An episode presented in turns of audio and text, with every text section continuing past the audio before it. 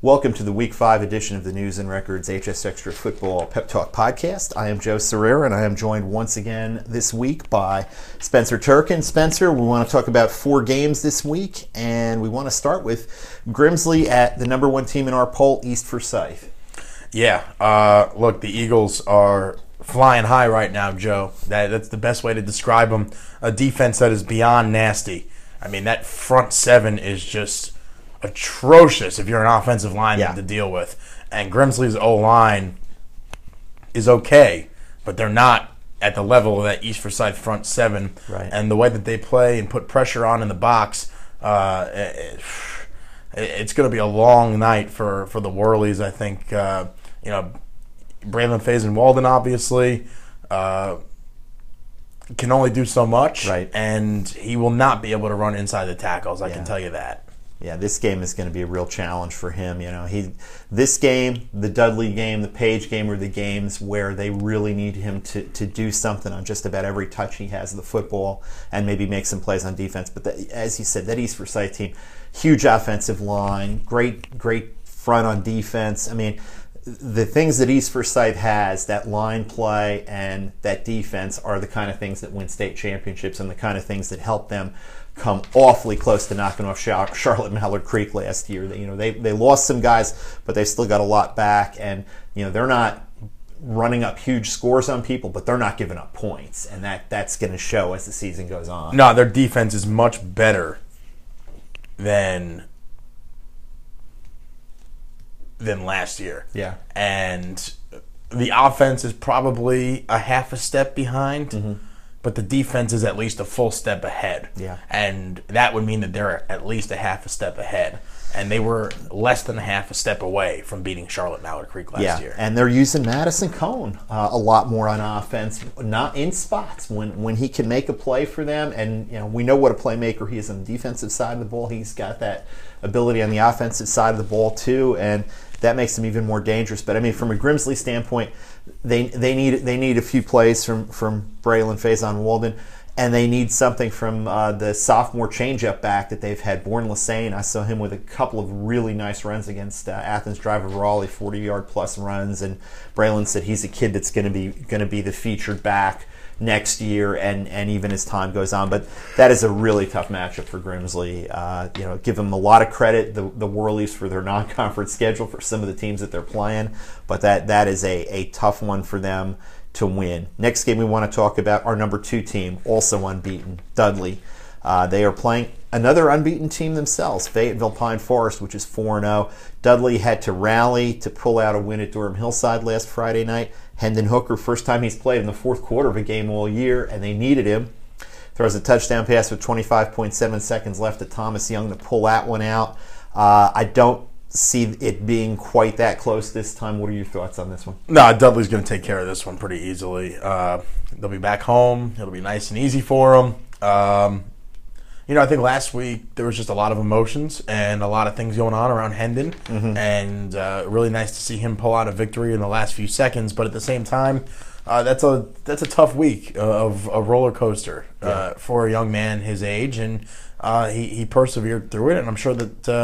Justin Fuente and company were very happy to see that. Yeah, you're of course referring to the suspension that was reduced to a disqualification, and rightfully so. When you looked at the video of that from uh, their game the previous week with Davie County, but uh, yeah, he he came through in a big way. You know, take nothing away from uh, Pine Forest; they are four zero, but their their four wins are not against the strongest competition, not against the kind of teams that Dudley's played. This is this is the third week in a row Dudley's playing a team that goes into the game unbeaten.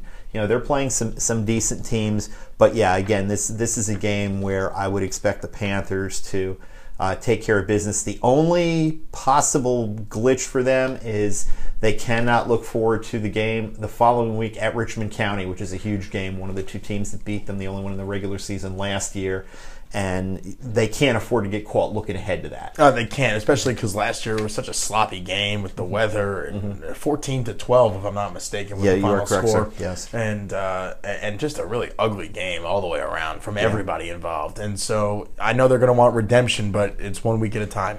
Exactly. It's a cliche, but it's it's a cliche because it's true.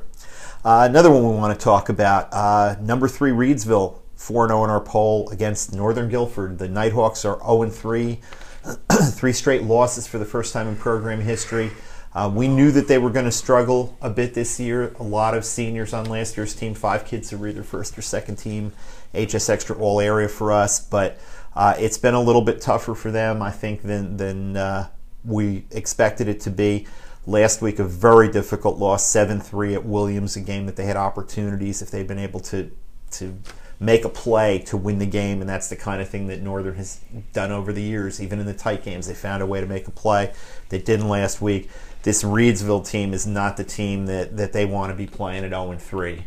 No, it's not. Uh, Northern Guilford just doesn't have the horses. It's that simple, yeah. and uh, you got to feel for them because yeah. they, have got a really tough non-conference schedule that yeah. they got to roll through here. I mean, those three games are that they've lost have been to top-notch talent. I mean, those, those are not and, and they teams. they hung with Northwest into the late in the Northwest, third quarter, and they were with and they were with Williams this past yes, week. Yes. And Williams is a good ball. Is club. an unbeaten team, correct? So you're talking about teams that you know, yes, it's an 0 3 record, but at the same time uh, it's not a disastrous right. set of circumstances.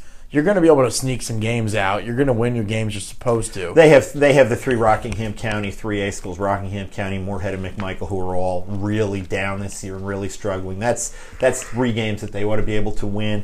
You know, there's there's a few other another game or two that they might be able to steal somewhere along the line, but you know, it's it, it's a it's a tough schedule that they play, as you say, and and Reidsville is this is the best Reidsville team in the last few years. They have struggled the last few years to throw the football with Tanner Wilson, their senior quarterback, who's got a lot of experience, got a big arm and good size. He's been throwing the ball. They have been uh, explosive on special teams. Austin Chestnut, one of their players, uh, tied a state record with three punt returns for a touchdown in one game. He's got four of those for the season.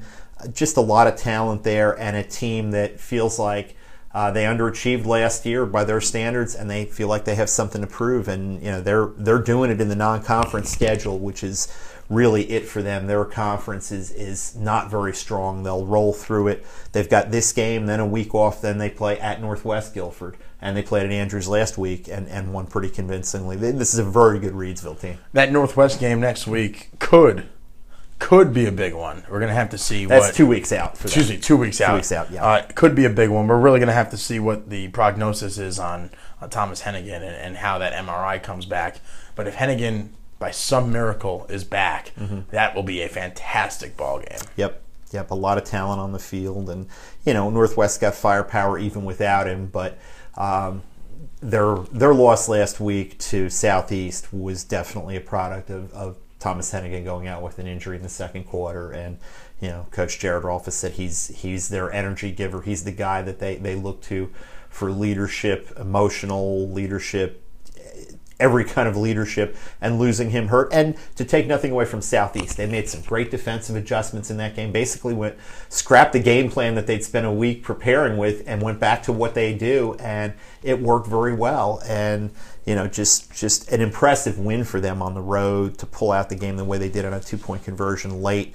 Uh, but again, Reidsville is probably going to be too much for Northern. Every time I underestimate them, they they they come back and haunt me. But the, as you say, this Northern Guilford team, kids who are playing hard, giving it what they've got, they're just not as talented as the teams that they've had in recent years and that we're used to seeing. And to touch on Southeast, what you just said, you can only beat the team that is out in front of you you do not control who is in front of you. Exactly. You only beat the people that you can beat, and that is exactly what what Southeast did. So. Uh, there's nothing being taken away from from them. That you go right. out and you play the circumstances that you're dealt. Mm-hmm. Yeah, and you know they had to get a two point conversion. They had to make plays, and they did. So a, a huge credit to them for that win on the road last week. Last game we want to talk about Reagan at Page. Page is our number four team, three and one on, on a roll since they uh, they fourth quarter collapse that cost them against Davie County in 39-29 uh, loss. Reagan and Page last year was the game that was delayed, what, an hour and a half, two hours because Page got stuck in traffic heading over there oh, of an. Don't remind me. And then it was a 56-50 56 game. I, I was going to talk about that. And the game, everybody else in, in town was listening to the game because they were done for the yeah. past hour and – Oh, it was yeah. Insane. I don't I don't know if that game ended in time for the highlight shows on Friday night. It, it was it was that late a game. This year, a little bit different. I mean, you you know quite a bit about that Reagan team. They're not the offensive uh, fireworks show that they were last year. They are a little bit better defensively. But what do you look for in this game?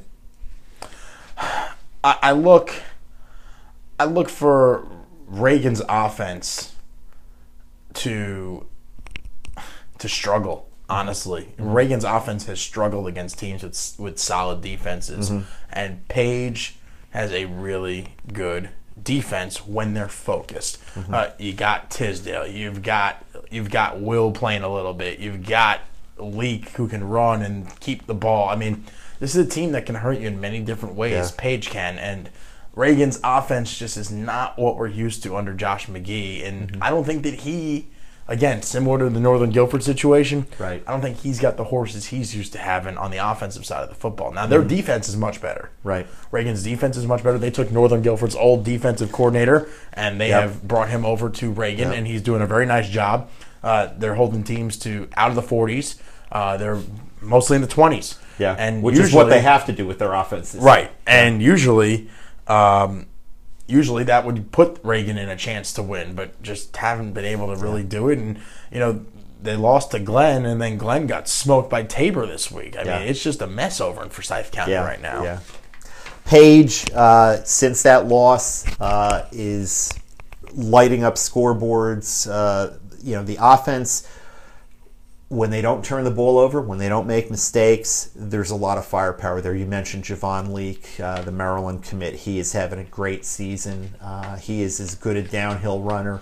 When he when he makes one cut and goes, he's as good a runner as you're going to see in North Carolina. He really has been explosive in limited duty. They've had to take they've taken him out of games quite a bit early. Uh, Will Jones with only one receiver back who caught a pass last year, Ronald Polite. Polite has been a factor, but Will Jones has been finding a lot of other people too and throwing the ball really well. Uh, that that's an offense that can put points on the board quickly, as you say, good defense. Uh, you know the the Page East Forsyth game, which is coming up very soon, uh, was a fantastic game last year. 31-30 win for East Forsyth over over in uh, uh, Kernersville, and uh, a pass to DeAndre Overton that from where we were, we couldn't tell if he got a foot down in bounds or not. Some pe- the page people thought he did. The East Forsyth people thought he didn't, and that was what the referees ruled. But the, the officials still don't know. Yeah, they because were, they weren't within 20 yards, and it was dark, dark in that corner of the end zone. The lighting wasn't great, so who really knows? But, but that was a fantastic game last year, and uh, when East comes over here uh, very shortly to play the rematch. If if Page is is as sharp as they've been the last few weeks, that's going to be a great game to watch. So that's about it for this week. Uh, we've touched on four very good games. There are a bunch more. Look for scouting reports at hsextra.com on Thursday afternoon in Friday's print edition of the News and Record. Full predictions from Spencer and I. Uh, we were both 11 and 4 in our predictions last week. Spencer with a two and a half game lead on me through four weeks. And uh, uh, we've got all the same teams winning, although by very different scores this week, so there shouldn't be any shakeup. There won't be any shakeup there. But anyway, you can look for those predictions and you can follow us on Twitter. My handle is at Joe Sirera NR. And for Spencer, it's at Turkin35. Thank you for listening.